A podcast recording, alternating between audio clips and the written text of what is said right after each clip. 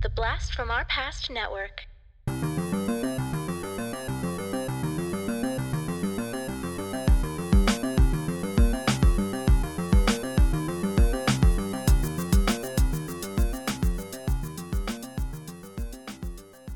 Hello and welcome to the Blast from Our Past podcast. We are the podcast that brings you full on movie breakdowns, TV show reviews, and more, all from the things of our nostalgic past. I'm John, And I'm Adam. and today we have another album review for you.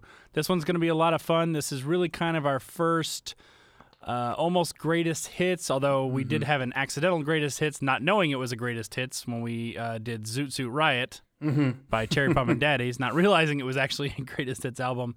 Um, this is, I believe, our first sort of deliberate one, and I believe also our first live album. Is this our first Yeah. live one we're doing? I think so.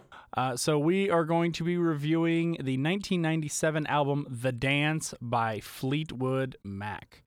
Now, you might be thinking, you know, of all the Fleetwood Mac albums to do, you know, why why do this one? Why not do Rumors? You know, the one that famously put them really put them on the map.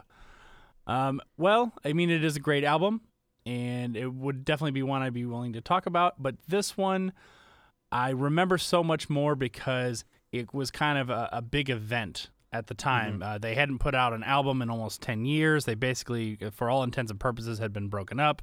And this was kind of like their, their coming back. Uh, I believe this was on the heels of the Eagles' comeback album, Hell Freezes Over. and I think maybe that was what kind of sparked this. Yeah. it had been like 10 years or more since they'd all recorded. And like, well, we all ran out of Coke and we all ran out of uh, money. So let's get back together and do this. Um, I do remember very much when this uh, came out because MTV uh, ran the actual concert on television several times. Uh, uh, who knows? PBS may have run it on a telethon too.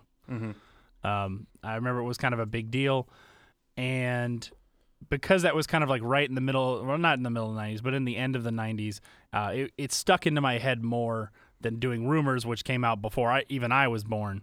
So this felt like it was a, a much more poignant album to do. Yeah. I mean, it, it definitely fits in our nostalgia wheelhouse just because of the time that it came out and the, you know, the event that it was. For me, I mean, our mother might, oh, she definitely had some of their other albums, I believe, Tango in the Night. Um, there was another Yes. one called Mystery to Me, uh, which was one actually that Fleetwood Mac did. I think it was even before uh, Steve or uh, before Lindsey Buckingham and um, Yeah, uh, it was with Nicks Bob came Welch. out. Yeah, Stevie Stevie Nicks was in that one, but Bob Welch uh, was the main uh, gotcha. male singer, I believe. Yeah, um, which is a good album as well. Like their stuff, actually, their old old stuff uh, is actually pretty pretty bluesy and pretty. And you know, a lot of people Yeah. kind of don't give that credit. Then it kind of turned poppier with uh, Lindsey Buckingham and, and Stevie Nicks kind of taking you know leads with some of their singing and, and doing the songwriting. Um, but for me, you know, I for some reason I don't remember too much about the whole you know live event. Um, you know, yeah, I'm sure it was uh, quite a big thing, but this is the album that I'm nostalgic for because it is one that got a lot of play in our household. Um, our mom had this this CD, and she played it like crazy. Um, like I, it was all the time, and so like I heard these songs, and I heard specifically these versions all the time, to the point where you know even just doing some of the research on here, I learned some of the songs only appeared on this album or, or you know they were the first time that some of these songs came out and i was like wait a minute these aren't fucking fleetwood mac classics like every single one of these is a big song to me because this is the album Right. that i listen to almost as a greatest hits um, where it's kind of a surprise even now listening to them i'm being like you know that's that's not a you know fleetwood mac song that hit you know in the top 10 a long time ago that's a that's a shocker um, but yeah so that's definitely something that I remember um, with this album. I will say this album, this live album, The Dance, it debuted at number one on the Billboard 200. Uh, it became the fifth, the fifth best-selling live album of all time in the U.S., selling a million copies within eight weeks. Uh, spending more than seven weeks in the top 40, and eventually selling over 6 million copies worldwide. 6 million copies. Uh, the album was recorded on uh, May 23rd of 1997. It was recorded actually at the Warner Brothers studio.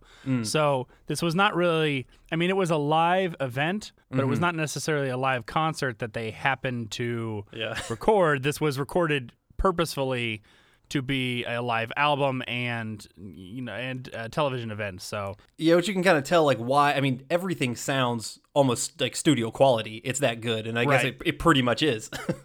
yeah, uh, yeah. They they uh, I believe I read they they purposely isolated um, everything very well so that if they had to do any overdubs for the album, they could they could go in and do it easily. put out put out by the Reprise label and produced by Lindsey Buckingham and a man named uh, Elliot Scheiner. Um, one thing I wanted to add to add to what you said, uh, Adam.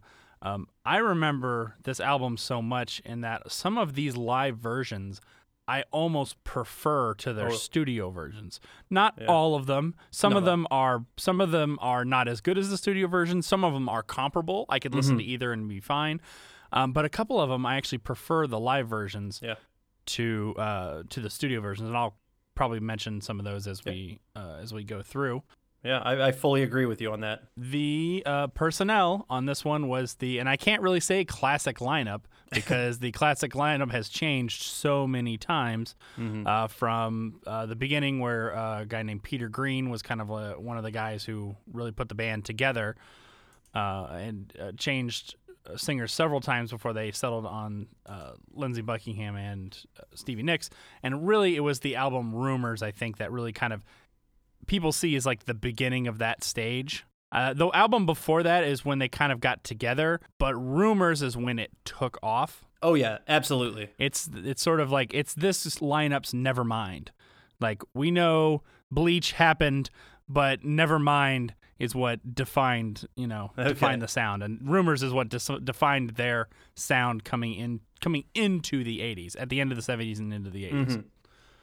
Uh, so it was Stevie Nicks, Lindsey Buckingham, Christine McVie, John McVie, and Mick Fleetwood, who was kind of the classic lineup when we think of the Rumors lineup. Yeah. Uh, they had a few musicians: Brett Tuggle, Neale Heywood, Le- uh, Lenny Castro, Sharon Celani, Mindy Stein, who were uh, various background vocals, background instruments, and even credited uh, Dr. Arthur C. Bartner, who was the director of the USC Trojan Marching Band, which we'll talk about them when we get to a couple songs. Adam, do you have anything else to add before we go into it?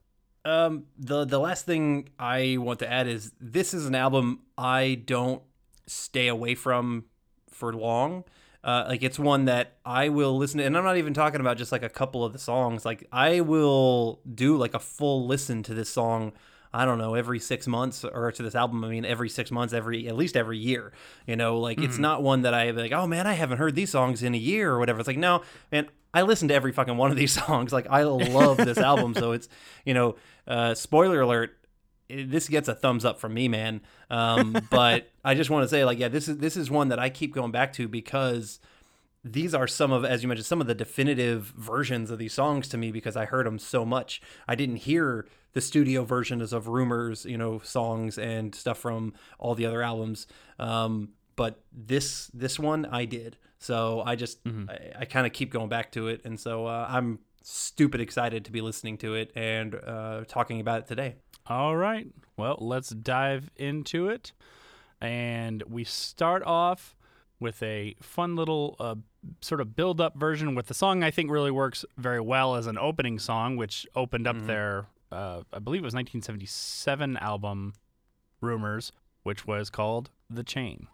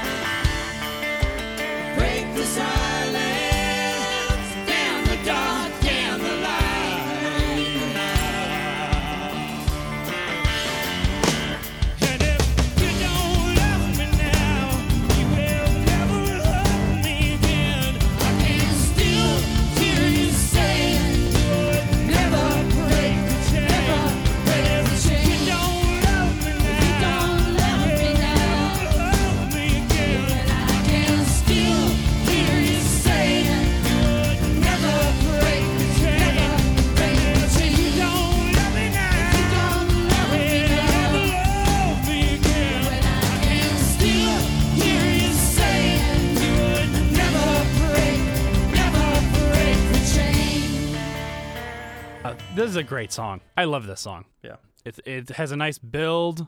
Uh, as a bass player, I this was one of the songs I learned to, how to play when I was a teenager, um, just because I thought the the bass riff was very very cool and funky.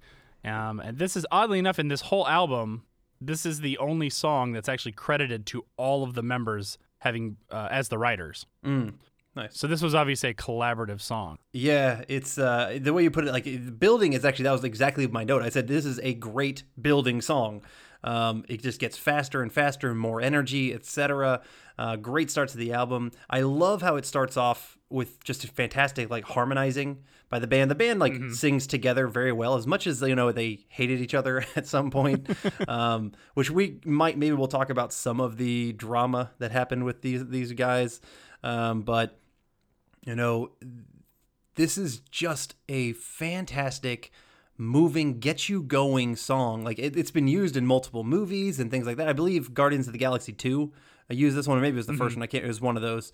Uh, but it just it freaking works and it gets you pumped. It gets you ready for this album. Um, and i love and I, I i can't remember if it's mick fleetwood or lindsey buckingham who's uh, kind of doing some background vocals at the end of the song.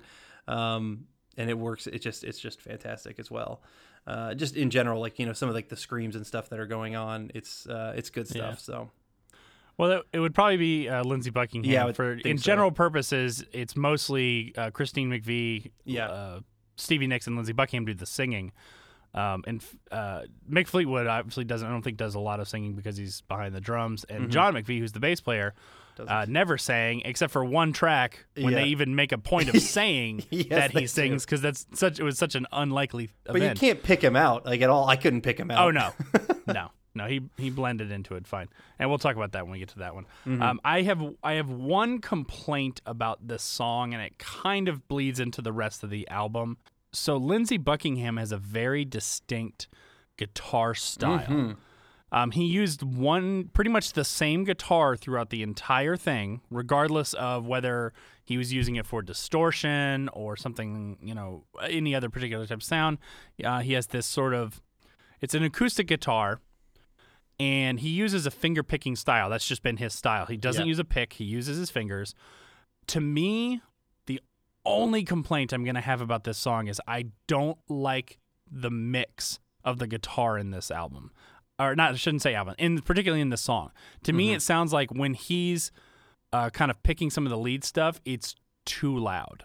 It's not blended into the group as much. It feels like it's sticking out. Um, uh, the tone of his guitar, okay uh, it just sounds. I don't know. I don't want to say it sounds too live, but his tone to me doesn't blend well with the rest of the al- with the rest of. I kind of say quit saying album because I don't really mean album. It's, this only happens to me uh, on this in one. my head on, okay a, on, a, on a, this track and maybe of a couple other one ones. more. But this Okay. is the one that really sticks out on. okay So that's my only complaint is that I feel like I feel like his guitar probably got should have gotten mixed down a little bit more into the blend. Fair enough. That's a very technical note from a technical man. um, I just I, I want to say I appreciate Lindsey Buckingham's uh, style of guitar. He, he I think he's a guitarist that a lot of people maybe don't associate as a great guitarist, but I love his style. And some some of these songs later, like you really see the guy can do some great stuff, you know, while picking on Yeah. the guitar. I love it. Um, yeah, and I love the song. It it uh, the this version actually. Um, I don't remember if the original version charted at all. I'll, I'll take a quick look, but this version from from the dance, it actually charted. They they did put it out as a single, and it reached number thirty on the U.S. rock charts. So it didn't hit hit the Billboard uh, Hot 100, but it did it did uh, hit the the rock charts. So when you talked about his style, um, he definitely has a. Uh, I mean, not a necessarily a unique style. What he does, a lot of other people have done. But for rock guitarist, it is a, a unique style. He used something uh, called the Travis picking method, where he basically um, divides his guitar into two parts, the bass and the melody, and he will play a, uh, an alternating bass line with his thumb while picking the melody with the rest of his fingers. So it- if when he's and you really really will see this when we talk about the song Big Love, uh, because it sounds like there's multiple guitars going on, but it's just him. Um, and it's a specific style of picking where you, you kind of create a bass line with your thumb, and the rest of your fingers plays everything else. It's impressive.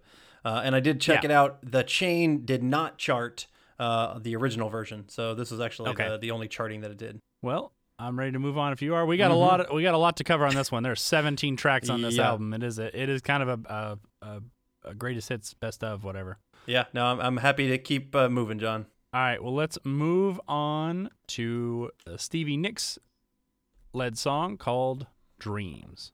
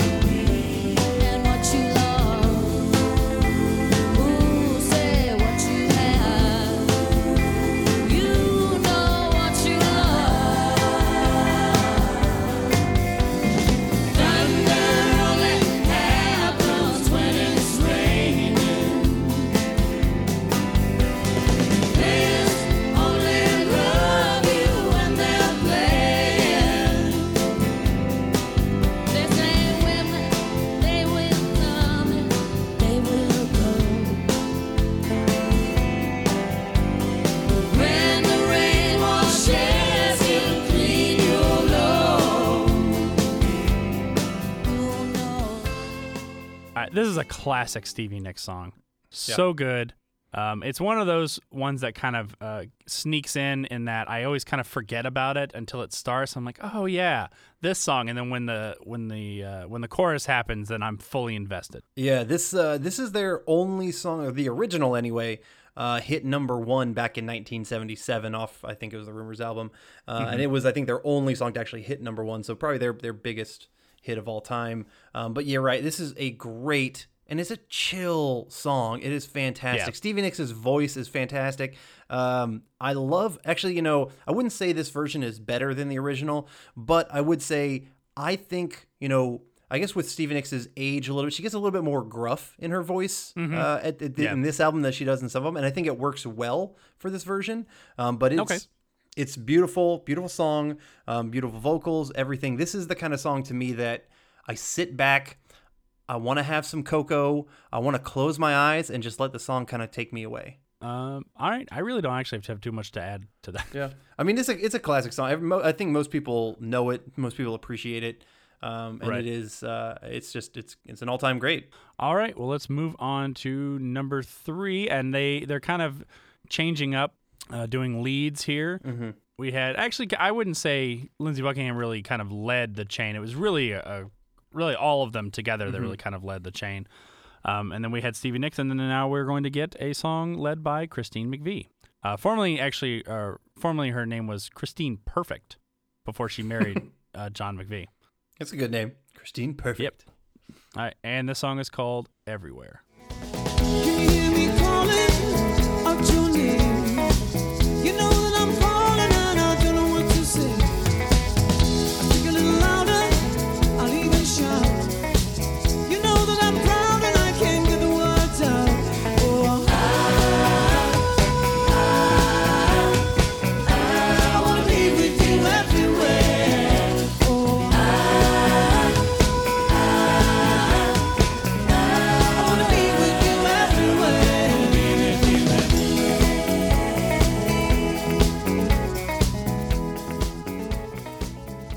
so this song, uh, I believe, actually came off of their Tango in the Night album.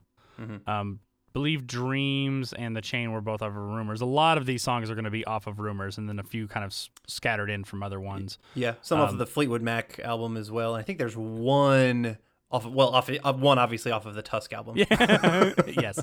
Uh, this is another great classic song. Um, I love the way it, it comes in with a sort of um, arpeggiated uh, keyboard part that I'm assuming is Christy McVie is kind of doing that. and then her voice. I love her voice and and and how it blends in with the rest of them because you have you have sort of a soprano in in Stevie Nicks. You have kind of a like kind of a tenor in Lindsey Buckingham, and then Christine McVie kind of fits like right in the middle there. Yeah. So uh, she's got she's got a kind of a, a kind of a gruff voice for uh, for a woman, but it works so well, and she can actually hit some pretty good high notes as well. Yeah, I think for the longest time, I didn't know that Christ- when Christine McVie was singing when I was younger, I thought that was Lindsey Buckingham. You know, I thought, or I Oh. thought that was a dude. You know, I was like, oh, okay, or whoever. I thought it was Mick Fleetwood or whatever. I did not, I didn't know that that was a female singing. But like, her voice works really well. Um, I like Lindsey Buckingham's finger picking. Um, hopefully, this one's mixed a little bit better for you on this song. But I think it works so Yeah. good in this song. Yeah, Um, and yeah, we do get that a little bit later. I think this is a sweet song. It, it makes you think about love. You know, it makes you thinking about you know maybe new love. You you kind of want to be around that person all the time. You want to be with them everywhere. It's just it's just kind of fun, man. The and the uh, the original uh, off the Tango in the Night album, you said uh, it hit number fourteen back in 1987. I and I, I kind of want to add this in. Um, after I listened to this album, I went back and listened to Tango in the Night Mm. Uh, because I hadn't I've not listened to that album in so long, and I forgot how much our mother must have obviously played it because I knew almost every oh. song on that album. Like I oh, started to, I was like, oh, I know this one, I know this one, and and what kick what kicked it off for me when we talk about it was how different the original version of Big Love sounds. And I'm mm. like, oh god, oh I remember this, and then I started, I almost remembered almost every uh, song on that album. Um, so she must have played it a lot up until this one came out, and then changed it to this one. Nice. Because I'll have to do the same. uh, Man, that that would yes. be fun to do. Uh, all right, Oh, so was, was let's Tango, move on did Tango, to. did uh, Little Lies was Tango in the Night in uh, Little Lies in that one? I believe so. Yes. Okay. Yeah, and then I, yeah, I probably remember a good bit of those. That's a great song too. Yeah. Yeah, it is. Um, there's. It's amazing how many of the songs didn't make this album. Yeah. There were several songs. There were several songs that didn't make the album that were on the uh, live version. Oh, okay. Uh, the or the DVD. I shouldn't say the live version. This is the live version, but was on the DVD. Um, like Gold Dust Woman was on there. Gypsy was on there. Okay. Um, oh yeah, yeah. uh, Gypsy's a pretty darn big hit. uh, Over My Head, Christine McVie, uh, Buckingham put another one on there. So there were actually several songs that were on the DVD that didn't make the cut in the actual live album. Okay. You ready to uh, to move on? I am. To one of the more All right, stranger sounding names. I've never met anyone with this name. But I haven't either. Yeah. But uh, they got a song about him, and Mhm. we're talking about. Rhiannon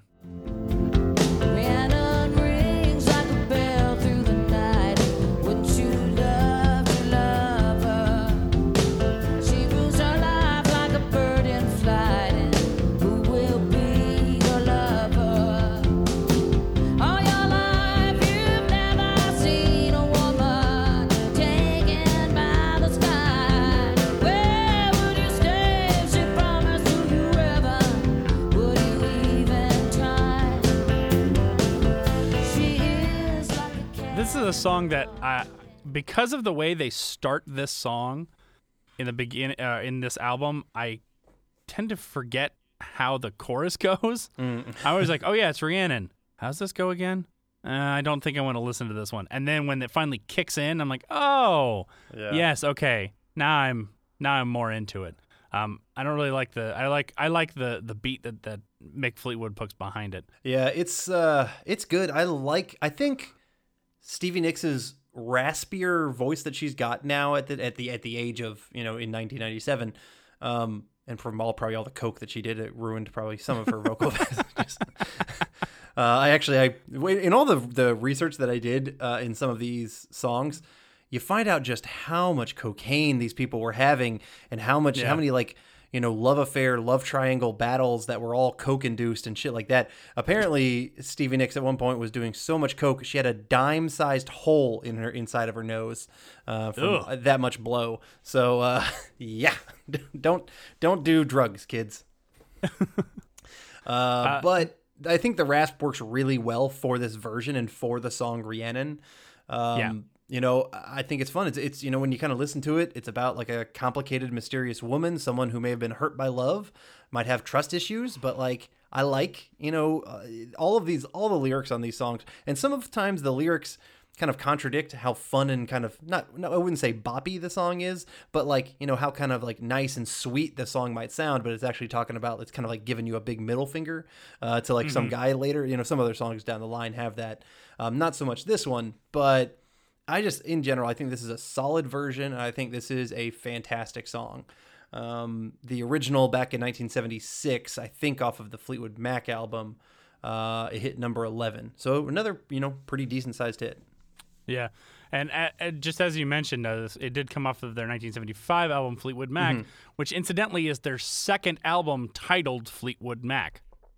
um, their very their very first album with uh, with Peter Green in 1968 was called also called Fleetwood Mac. Uh, I believe the the I believe the second one, the one that came out in 75, is affectionately known as the White Album. for Fleetwood Mac for whatever reason. Probably for cocaine. But all the cocaine they did. Uh, all right, well, let's move on to number five, uh, which is off of originally off of the uh, also the Fleetwood Mac album, which is called "I'm So Afraid." Alone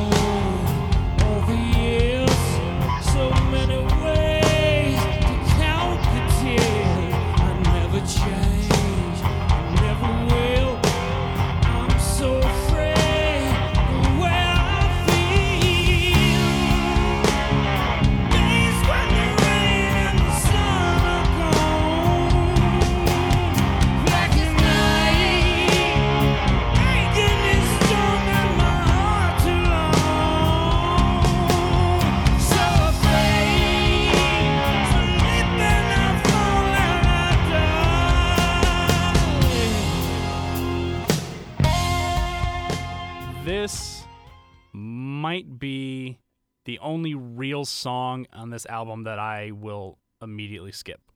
really? I don't. This song does nothing for me. Okay, I'll give it to you for like the beginning portion, okay? Like the first Okay. part, but like Lindsey Buckingham has, you know, it has the, the, in, the in the song in general has a lot of good emotion to it.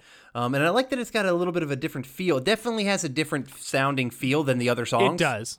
It Yeah. does, and I appreciate that they did that. There's, uh, there's just nothing going on in the song that really is doing anything for me when I listen to it. when you get to the end of the song though like there is like just the guitar just kind of wailing and going on and it's it's the portion where i kind of just like i just zone out and i just honestly i find myself just kind of like moving back and forth and moving my head to just like the wailing that, that, that they're doing on this one so i mean i can understand yeah the first first half of the song john and maybe that's the problem just give it time skip to the end and just listen listen to the uh to the the song and let it groove you away No, it's not grooving you it's kind of it's kind of moving you good um, and it's got a lot of emotion to it. But okay, I mean, fair enough. I can see what you mean because it is a departure from a lot of the other stuff, and it isn't a hit. Like you know, it's kind of funny that they chose to add this one and they didn't add some of their other big hits like "Hold Me," "Gypsy," or whatever on this album, but they kept "I'm So Afraid." That is kind of funny. Uh, all right. Well, I have nothing uh, more to add to.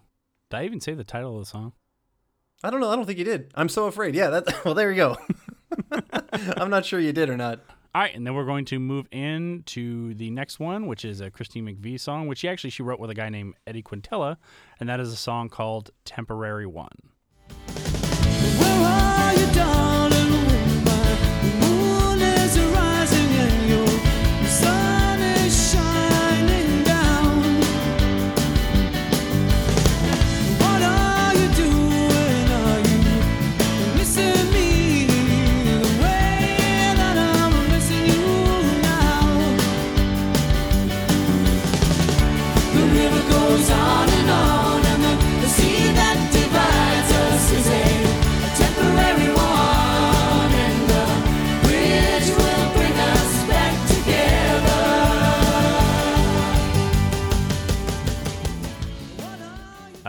Another classic uh, song.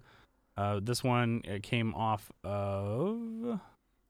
It's not a classic, John. This is a new song for this album. Oh, was it really? Yeah, isn't that that, That's- that was that's exactly what I put on my note though.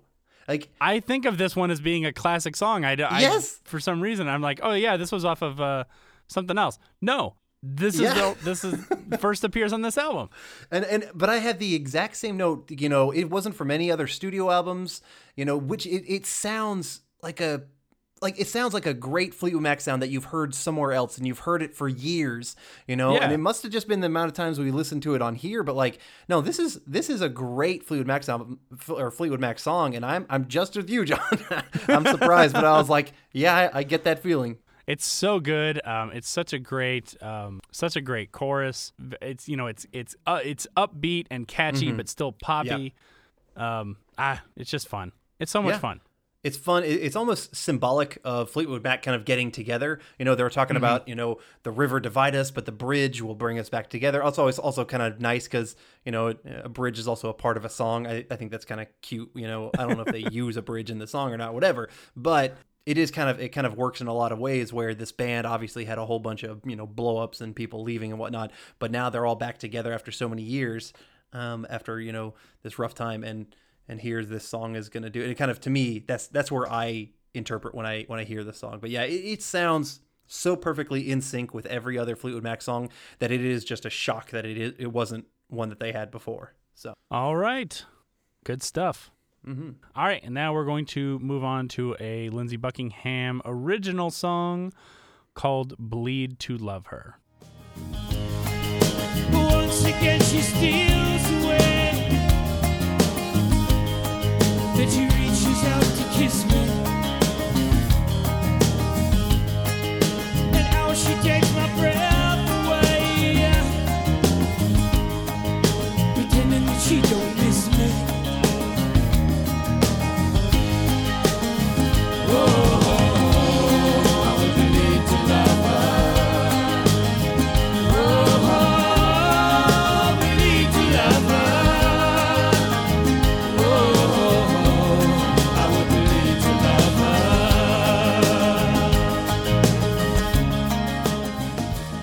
This was actually always one of my favorites when uh, when I was a teenager. After I heard this one, because it was it was one that you know he even says up front this was uh, you know how this whole thing came apart uh, came about was he was working on a solo album.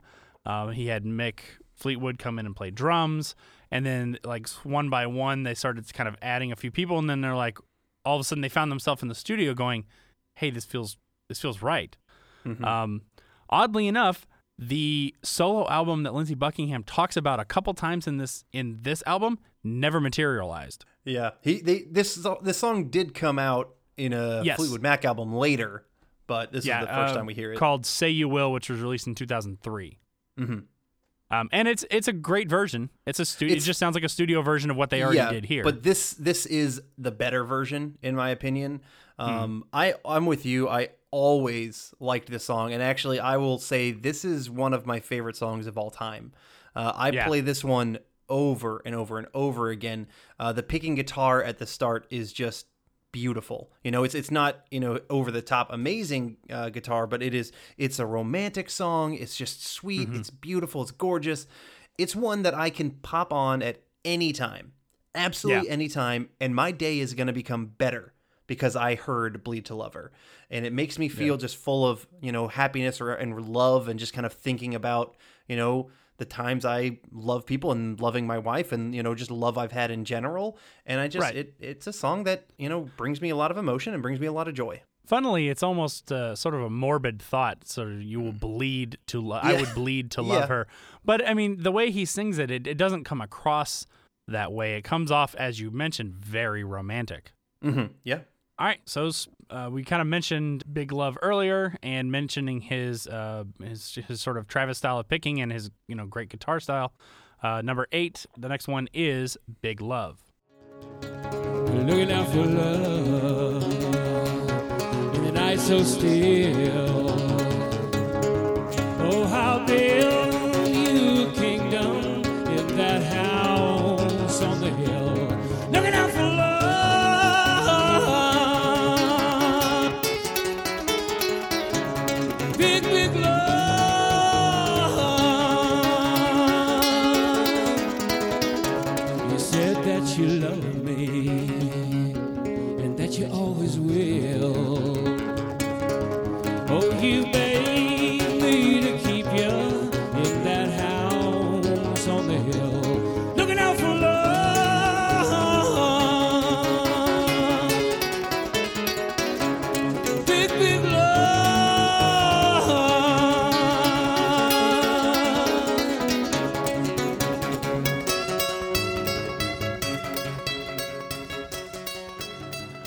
All right.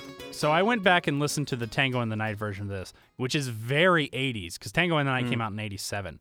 Um, and I forgot I almost forgot how the 80s version went until I listened to it. And that and that really kicked into my memory of, oh god, I know we had this album. Uh, Tango in the Night because of, because of the sound because it's very very different. Uh, this one is just Lindsey Buckingham, um, all natural. Him and well, okay, he's wearing clothes Yeah, he's wearing clothes. uh, just him and his guitar. And this is where his Travis picking, his uh, Travis style picking, uh, really comes into play because it sounds like there's two different guitars playing, but it's just him. If you ever see the video, it's just him doing it. And he does the whole song by himself, and it's great.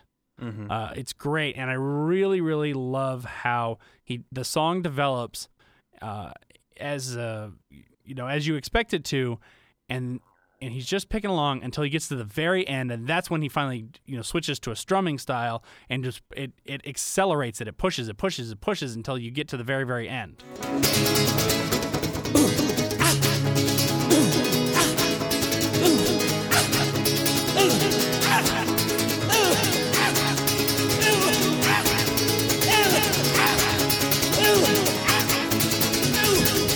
Yeah, for me, what really stands out is uh, the emotion in Lindsey Mm-hmm. Buckingham's singing voice, like while he's doing this, particularly at the end, you know, as things are Yeah. building, as it's going, going, and he's just going, big, big love. Like, I, I can't sing as good as him or whatever, but, but like, he's just doing that and he's getting into it. And I think his, he's got a damn good voice, honestly. It works Yeah. really, really well. Um, I kind of like it when he does some of those like screams and like the bigger over the top stuff that you hear every now and then. Um, and yeah, you already kind of, you know, picked it apart or whatever, but the guitar picking is fantastic. I think it was an awesome way to start the song. Um, the original "Back on Tango in the Night" hit number five, so it was a pretty big hit. Um, But yeah, this this version, I'm with you.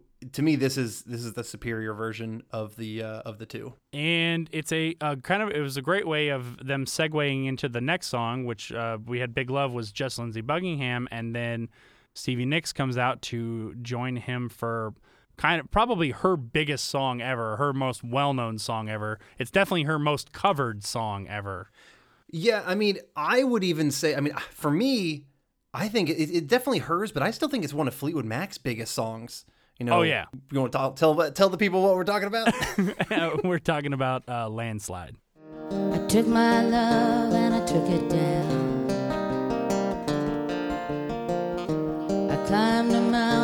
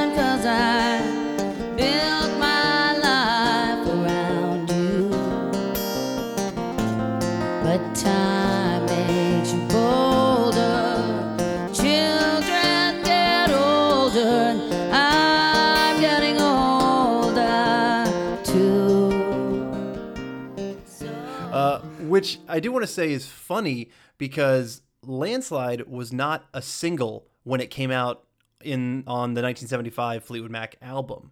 Um, it- the, the this version from the dance was released as a single and it hit 51, but it was just a surprise to me that the actual original song wasn't a single. Um, because yeah, it's been covered uh, multiple. ch- uh, Probably Smashing Pumpkins is the most famous to me. Cover Smashing. Pumpkins and the the Dixie Chicks. Yeah. that one. Both of those. Both those. Oddly enough, both those around the same time. Huh. I think they both just decided around the same time they were going to do it. I can't remember, but I know it was close uh, Yeah. close to each other when it was released. But like Uh. this song, I hear this song probably on the radio more than any other Fleetwood Mac song. Um, Right. If I and, and you know, it's not. It, it's just funny because it's not wasn't a big big hit for them earlier, but like that this is one of the first songs I think of when I think of either Stevie Nicks or Fleetwood Mac. Yeah, So. it's probably the first one I think of when I think of Stevie Nicks for sure. Yeah. maybe not the first one I think of when I think of Fleetwood Mac as a whole, but there are other songs either on this album or on other albums that are more a little bit more dear to me. Mm-hmm. Interestingly enough, and, and and I don't want I don't I don't want to do this anytime soon, uh, but it would be fun to go back and do a top ten with Fleetwood Mac to do top ten favorite Fleetwood Mac songs because um, some of my I like I love all these songs, but I can tell you, and it would probably be a little bit of a giveaway, but I'm gonna go ahead and say it because who knows if we'll ever get to that list. uh, my favorite Fleetwood Mac song doesn't have Lindsey Buckingham on it. It's it's uh, uh, Bob Bob Weston singing. Whoa. Okay. So, but however, that is it's the only song on that album I like, but it's my favorite Fleetwood Mac song. Interesting. Yeah, it'd be an interesting list to do because I think it might. I thi- you know we we've definitely found out whenever we do top tens on on music, we have different you know even while we have like similar styles, they're still distinct. Yeah, definitely. Um, the difference does show. All right, let's move it along to number eleven, which is this version of the song is is to me the definitive version, and I love it more than the original version, uh, and that's the Christine McVie led song "Say You Love Me."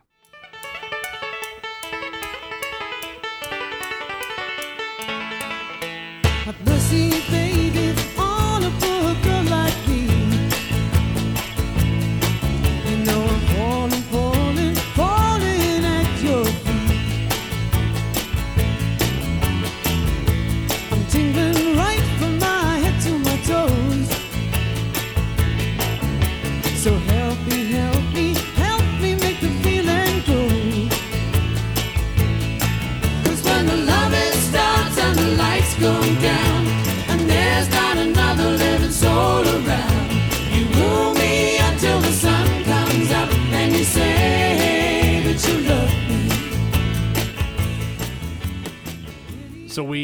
them. You know, we we've it, they've kind of built us up in this. We've got we had Big Love with just Buckingham, uh, Stevie Nicks joined for Landslide, and then the rest of the band comes out. But they in if you watch the video, they all line up together in the front. Uh, Mick Fleetwood wa- plays a little cocktail kit, which is like a little tiny drum set that you can stand up and play. So he's standing up and playing with some brushes, and there and uh, Lindsey Buckingham grabs a banjo, and we get a different sounding version of "Say You Yeah. Love Me" than from the album. And I'll be honest, I prefer this version. I agree. The banjo adds a lot to this song. It does, and it, it just makes it it makes it fun, it, more fun than I think the original version does, Yeah. and and just adds a different sound. Yeah, it's it does. It does have a. It's a fun song. It does have a fun different sound. I like the harmonizing. Again, these these people know how to harmonize. Um, Yeah. it works really well together. Uh, the original peaked at number eleven back in 1976, um, and you know, just kind of listening to the song, it just seems like a fun. It seems like a fun one about like a you know a, a fun sexual relationship or something.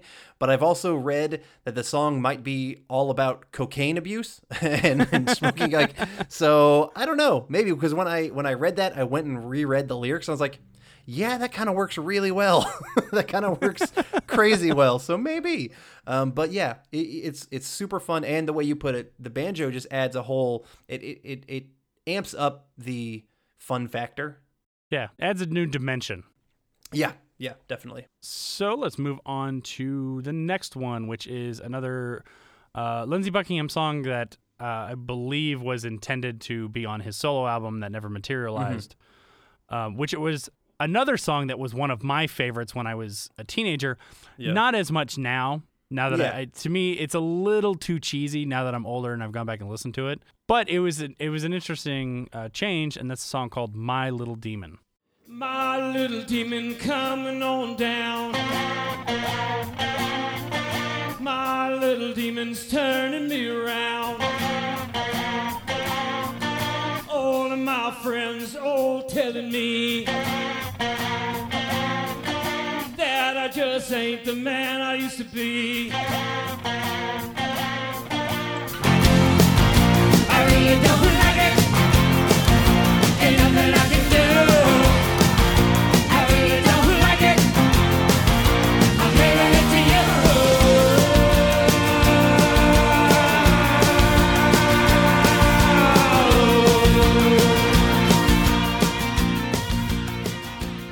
Interestingly enough, I, I looked to see if this song showed up anywhere on on his albums, and it, it never did. This is the only version that was ever put out um, from Lindsey Buckingham.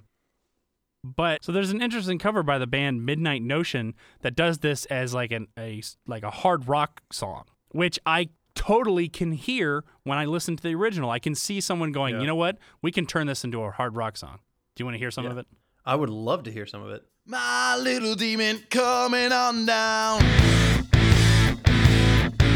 My little demon turning me around. All my friends all telling me that I just ain't the man I used to be. I really don't like it. Ain't nothing I can do.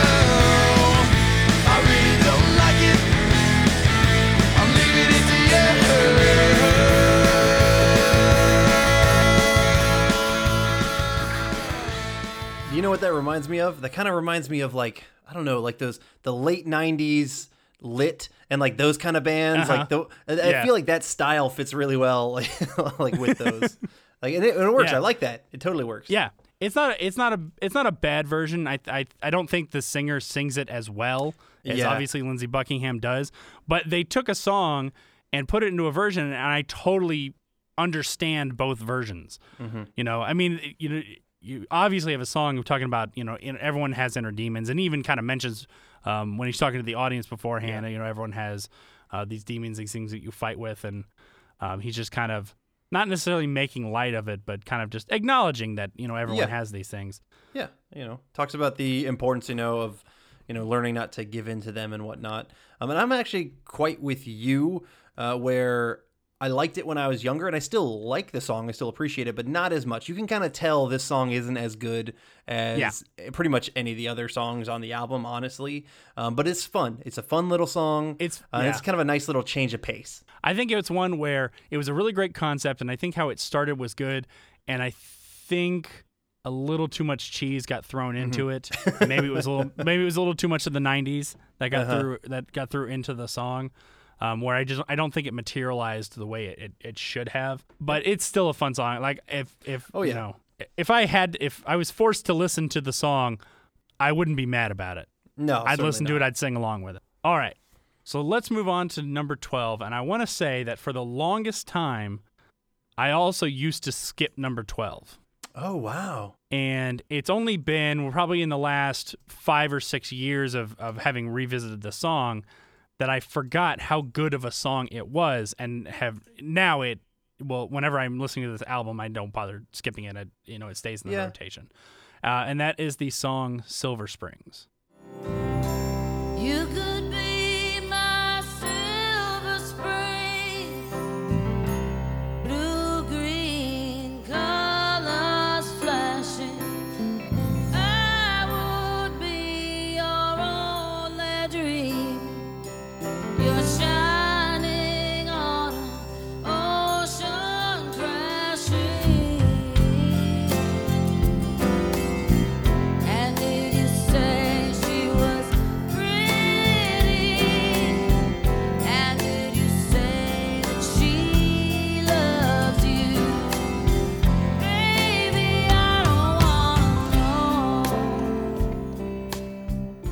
So I think um, it being a slower song at start, that uh, it was just another one that teenage me never really was was as much interested in, and Yeah. I, I think I just kept that mentality for a long time and didn't bother to give it an extra chance until one day I, I just kind of and I kind of remember like listening. I just had it on. I'm like, ah, I'm just gonna let it play, and then listening to it, oh, oh, this really is a good song. Yeah, it, it. You know what? I can kind of see what you're talking about, and I don't. You know, I don't remember if it was one that I did skip a lot, but especially coming off of My Little Demons and knowing that like mm-hmm. You Make Loving Fun is next. This one it starts off well with like those little chimes and like just the bing bung, like just kind of slow stuff. I mean, it really is much slower than the other songs around this. And so mm-hmm. I could, if you know, if you're moving already, like you're gonna, this one's gonna just put you at a dead stop. And you know, if you want to skip it to keep kind of fun, boppy, fun songs, then I, I can totally see why you would skip it. But you're right, though. This is a, a fantastic song. Um, and actually, it was it was intended to be on the album Rumors, but they excluded it from the album. So unfortunately, even though as hard as you know Stevie Nicks pushed for it to be on there, ultimately it, it got canned or got brushed aside. Uh, Yeah. And apparently, like the the album Rumors is engineer and like kind of co-producer said it was the best song that he ever heard that never made it to an album recording um, or you know or to the record on an album which it was you know this song Yeah. was released on a b-side to go your own way but um, it's uh, it's kind of funny because this song is all it's kind of about the breakup of Stevie Nicks and Lindsey Buckingham Right. um, and there's another song on the Rumors out that was actually on the Rumors album that was also about the breakup, but it was Lindsey's song. It was Lindsey Buckingham's song, and that one made it on the album, but Stevie Nicks' song did not make it on the album. Uh, this version of the song was released as a single. It hit number 41. Uh, and just in general, I do I think it's a fantastic song. I mean, Stevie Nicks, you know, she is man. She's she's the gypsy of our heart and, and our hippie soul, man. She is just Yep. just just fantastic. I think our mom, if she could have been like you know reborn as anybody, I think she wanted to be Stevie Nicks more than anybody else. And But who wouldn't? it- I mean, Yeah, maybe I know. besides, Besides the Coke nose. yeah, You know, it, it makes me think. I wonder how many songs, uh, because obviously this song got enough play somehow that people knew it for them to, to redo this. Because Mm-hmm. Yeah. enough people knew the song. It's like, oh, we're gonna do Silver Springs, and I, I I remember people definitely have heard of it, and it makes me think of another song. Um, not that it sounds anything like it, but if you think of the song "Yellow Ledbetter" by Pearl Jam, Mm, mm-hmm. You're was a right. B side. Ooh, where, oh, where can my baby be? The Lord took her away from me. She's gone to heaven, so you've got to be good. Is that the right song? Yeah, that is the right song. Right? No, Oh, I was singing Last Kiss, wasn't I? yeah, Shit. not oh even well. close.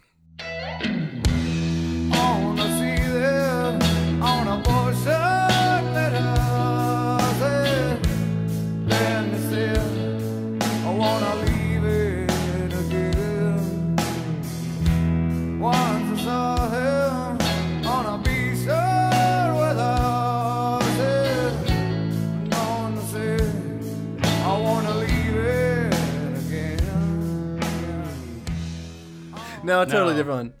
That one also didn't appear on an album, I don't think. Well, no, but that one was released for a specific reason. That one Yeah, was yeah. released um, as like a benefit to I think what was going on in the, in the Balkans at the time you're, or something. You're right. You're right. Uh, My bad. No, no, I forget what Yellow Lead. The Yellow Ledbetter was a a, a B side to something, and I can't remember what it was. It might have been something off of Ten or Vitalogy. I can't Yeah. remember. Um, but that one be- got a lot of radio play. So, so I was trying to make the connection here, but you, kind of took us off track with that. My bad. My bad. Please go go back to the connection. All right, no, no, no. Let's move on. Let's move on. Okay. Uh, that's all right, Adam. You're making this recording fun. Oh yeah. You make recording fun, just like, uh, just like Christine McVie makes loving fun.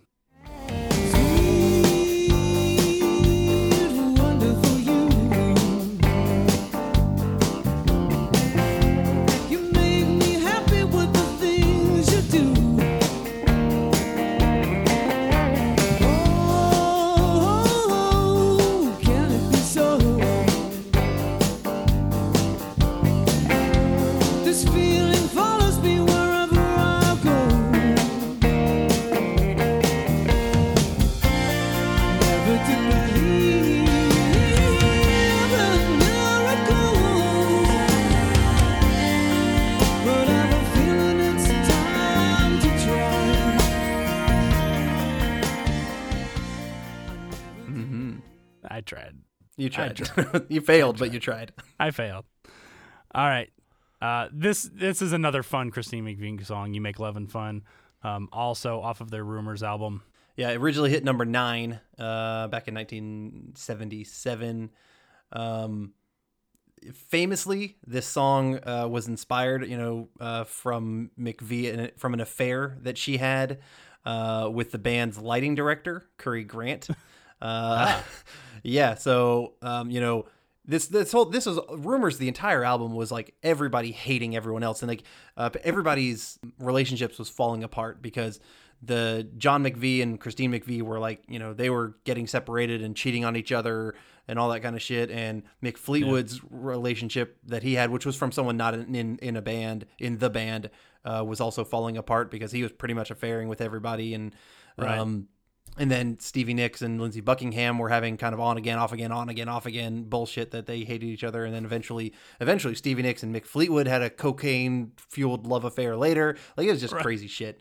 Uh, But but it's kind of a dig on John McVie because you know you think it's a poppy fun song about yeah love is fun with you man, uh, but like she's like yeah it is with this guy that I'm, I'm fucking this other dude and not you like that kind of thing.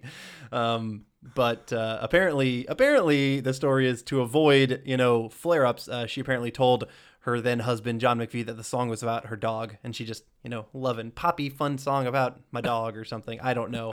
That's the story is, but uh, the truth aside from all the insanity, it's a fun, cute song. You know, it's Yeah. simple, and I like it a lot. Yeah. So what I'm getting out of this, Adam, is that if you want to have a hit record, you need two things.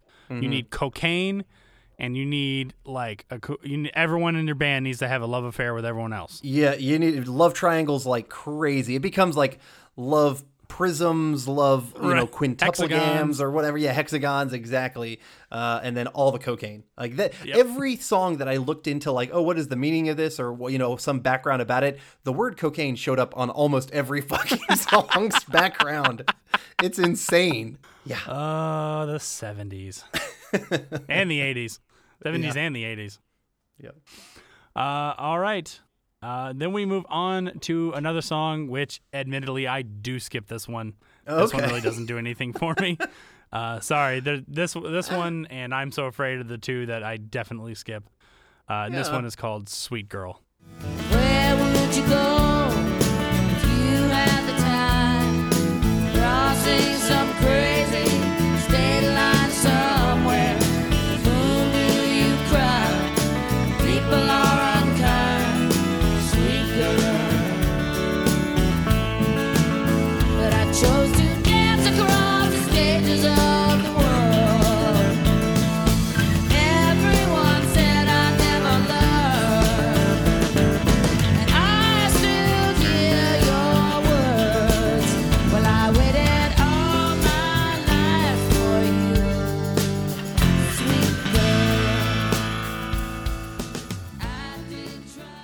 yeah, this is a new song for this live album, um, and I'm pretty certain that this is the only album that it came out, on. They didn't put it out anywhere else or whatnot.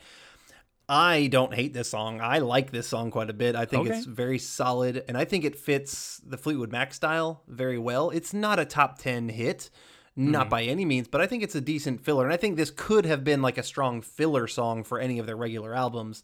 You know, going back and thinking, you know, okay, why did they keep this on for the CD version and not some of the other big hits that they actually also did play during this concert? Does make it kind of a, a strange thought, you know, as to again, why would they keep this and not Hips, Gypsy or Little Lies or whatever?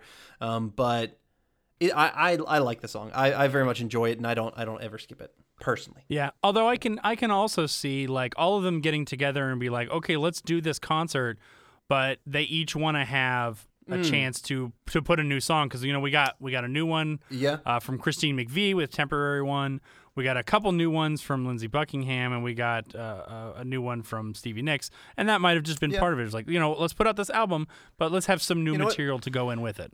Yeah, because they all probably needed a compromise just to be able to, you know, do this album and Right. do this and be together in the same room. So like, uh, uh you don't get a new song if I don't get a new song, motherfucker. That kind of thing.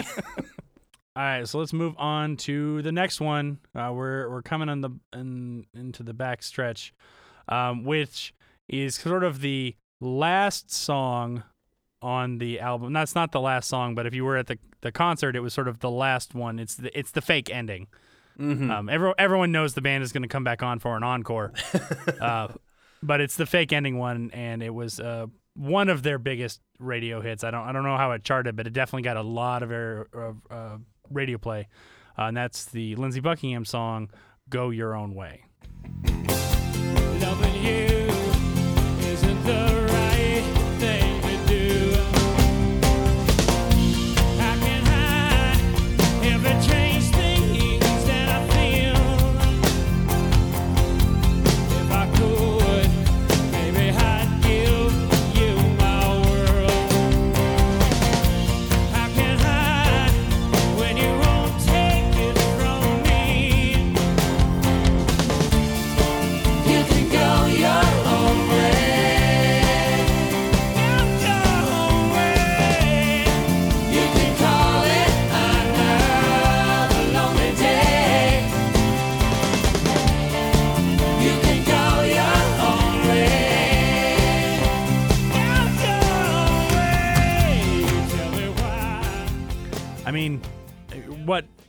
What is there to say about "Go Your Own Way"? I mean, I I think this might be, well, okay, this may not be their most famous song, and I'm not talking about chart chart topping because some, sometimes Yeah. I don't think fame the fame of a song has anything to do with how well it charted. Um, Yeah. I definitely think it's one of their best best known songs. Um, It is for sure. it's probably their if I had to quantify it, maybe their second best behind uh, the one that ends up being the very last song on the album. Mm, okay.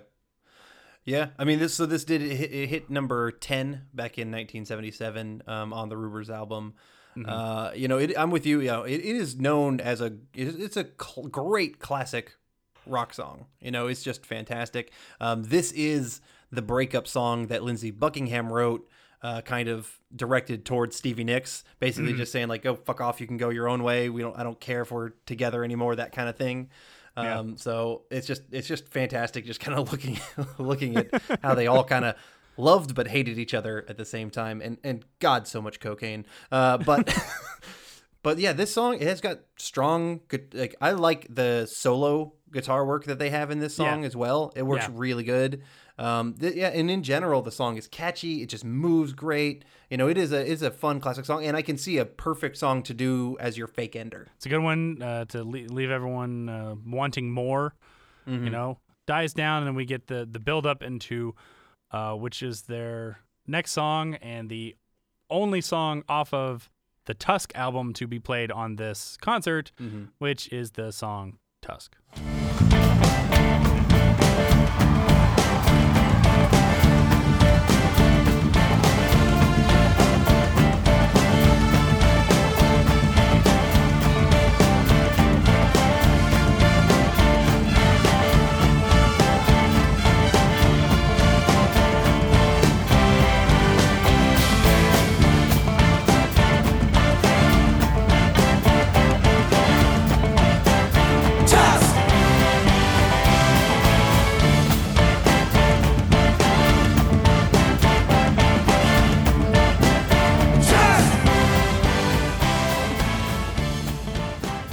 This is another one where I prefer this version to the studio version.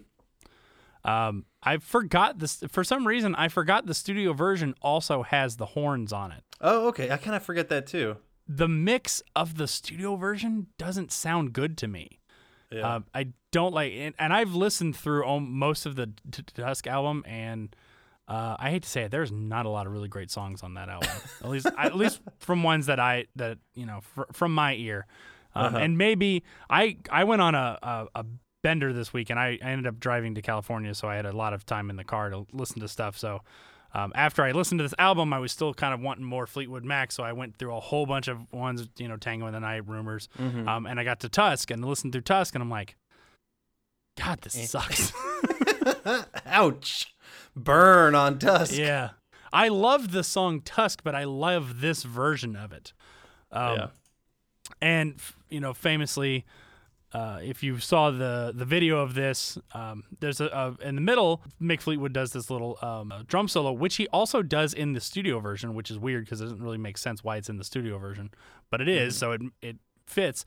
Um, and if you're watching the video, when the drum solo happens, a whole bunch of people come out of the of the woodwork, and it turns out it's the University of Southern California uh, Trojan Marching Band um, who come and play the horn parts. Uh, I believe the Trojan Marching Band used the song "Tusk" as one of their stand songs for many many years, um, and I think that's I think they've kind of always been associated with that song because I think they've used it probably since Tusk came out in I believe 78 or 79.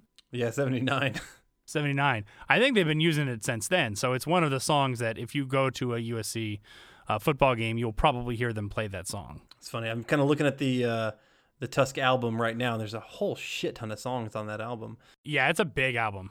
And the only kind of ones that are stand out to me is Sara. Uh, Sara's a great song, and Tusk, and maybe Storms. Uh, but some of the other stuff I don't really care for as much. But yeah, Yeah. you're right. So yeah, that's a lot of that's a lot of extra stuff on. Wow, there's like 20 songs on that damn album. Who the hell needs that? Yeah.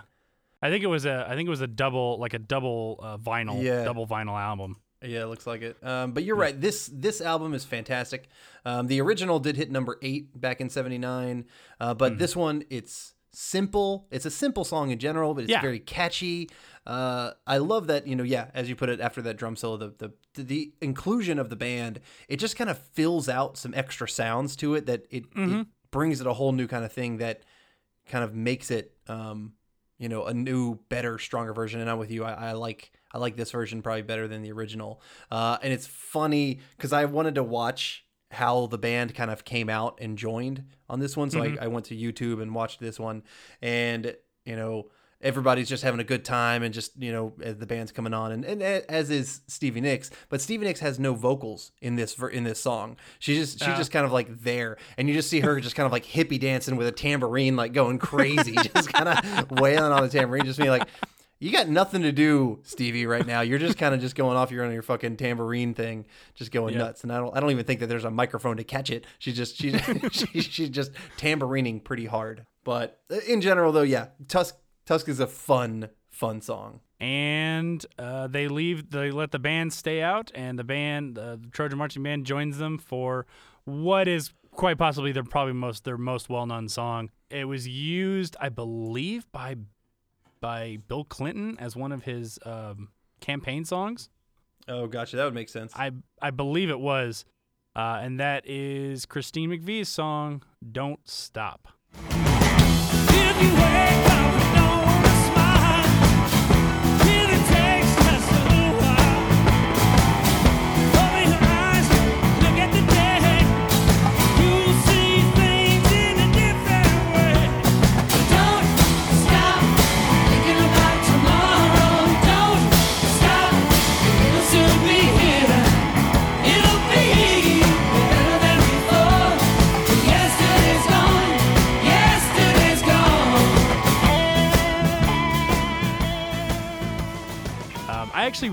Kind of like the. I mean, I, re- I really do love the original version of the song of "Don't Stop." It's a great version. Um, it's probably and to me, I think it's probably a little bit of the better version, or it's the you know it's the, more polished. the real version, the polished version. Um, but this version is fun. I like that they included the band in this, yeah, keeping them out there is fun, and it is just it's good stuff. and I, I like the way that they end the concert with it too, because the band is playing. And you know you, you get that fun sort of bum ba dum ba dum, and you know the band plays, and I think it just dies out in the album. But here, the band dies out, or the sorry, Fleetwood Mac dies out, but they let the marching band continue it going. So you get the you get the drum line playing very simple, boom, cha, um, cha, um, cha, um. and while the band you know kind of brings it to it close, and I believe on the video, if I remember correctly, uh, the band kind of walks off, except for Mick Fleetwood, who runs back to the big gong that's in the back that hasn't really been used the whole time, and like bashing up against it, like Yeah. getting the big gong sound. And then the band kind of you know ends it on a really nice high note, and that it ends a you know it ends the uh, ends the, the concert. Yeah, uh, it's a perfect song as an ender. Um, the original on the Rumors album uh, hit number three in 1977, so yeah, it was a big hit. Um, and the song itself, just "Don't Stop," apparently reflects Christine McVie's feelings after her separation uh, from John McVie after eight years of marriage. Where you're just like, okay, just keep going, you know, don't stop, um, you know, keep going. You know, yesterday's gone, but you know, all that kind of stuff. Right. Um, just kind of, I guess, to kind of keep herself going, or maybe maybe telling it even to John or something. But, um, yeah, it's fantastic. Everything you put, it's super fun. It's driving. It's upbeat. It's just, it's great, great, great, great, great, great stuff.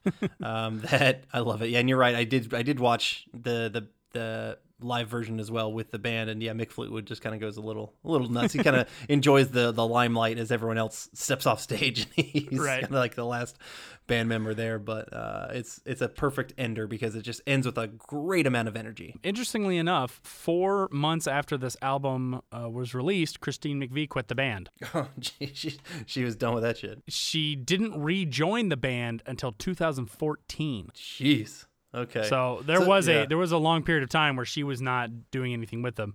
Um, they they are they have been touring touring, um, and I know this because I'm pissed off because they're coming to Vegas actually very soon, and it's when I am out of town, so I will not get to see them. Um, and I I had a heart attack because I I read on there what I thought it said was the final concert. Like, Oh, oh. God, this is their last tour. But all it said was it was the final stop. It was the final stop of the tour that they were doing. okay. So it was whatever. So so hopefully, um, that I kept every time they show up in town, I'm like, oh God, it's the last time. But they've showed up about three times in the last three years. So I'm I'm hoping they'll come back again next year at a time when I can actually go see a show Yeah. because I would. This is another you know bucket list band for me to to see live. yeah, no kidding. So why don't we go into our final thoughts? Adam, why don't you start us off? Uh, I I don't have many final thoughts because I've said everything already about this album. How much I appreciate it, how much I listen to it, how much you know it's just meant to me as a good, strong album. How is it, how is a fantastic live album, um, and it really sets a standard for just great songs and how much I appreciate Fleetwood Mac and um, it's one and these versions are ones that I will listen to forever. I absolutely adore it and I love Fleetwood Mac and I want to go back and like re-listen to some other albums now just because yeah, I'm on a Fleetwood Mac high and this is the kind of album that gets you that that you want to just keep listening to more and you you apparently did exactly that and now I want to do it because I just did my research just today right before we recorded this, and so now I, I need I'm craving it, man. I'm craving some mac and Fleetwood and cheese and whatever. Oh, I love that. Uh, I just need it all right now. Damn it, I'm I'm I'm a little hungry. All right. Uh, I that's pretty much all I was gonna say as well. I've kind of said everything I need to say. It's a, it is a, wonderful album. Um, it's not one that I've ever let out of my periphery. I come back to it on a fairly regular basis. Um, and it's another one where it's like it's the whole album. It's not. It's not that I come back for certain songs. I gen- in general I come back for the entire album because it, it is so good. It's it's it's fun to hear them live. It's just uh, it was a great it's a great reminder of the great songs that this band was capable of and kept doing apparently because there were some that I didn't realize weren't classics. All right, well that was our review of the Fleetwood Mac live album, The Dance. Please join us next time for our holiday episode as we break down the 1988 animated film American Tail, discuss the 90s cartoon Pinky and the Brain, and cast the superhero team X Factor into the Marvel Universe. If you have any questions or comments, you can reach us at blastfromourpast at gmail.com. And if you want to suggest a movie or TV show from your childhood or to be a guest on the podcast, go over to patreon.com backslash blastpastcast and pick a tier that works for you. To find us on social media, search for at blastpastcast. So until next time, I'm John, And I'm Adam. And thanks for joining us. See you next time.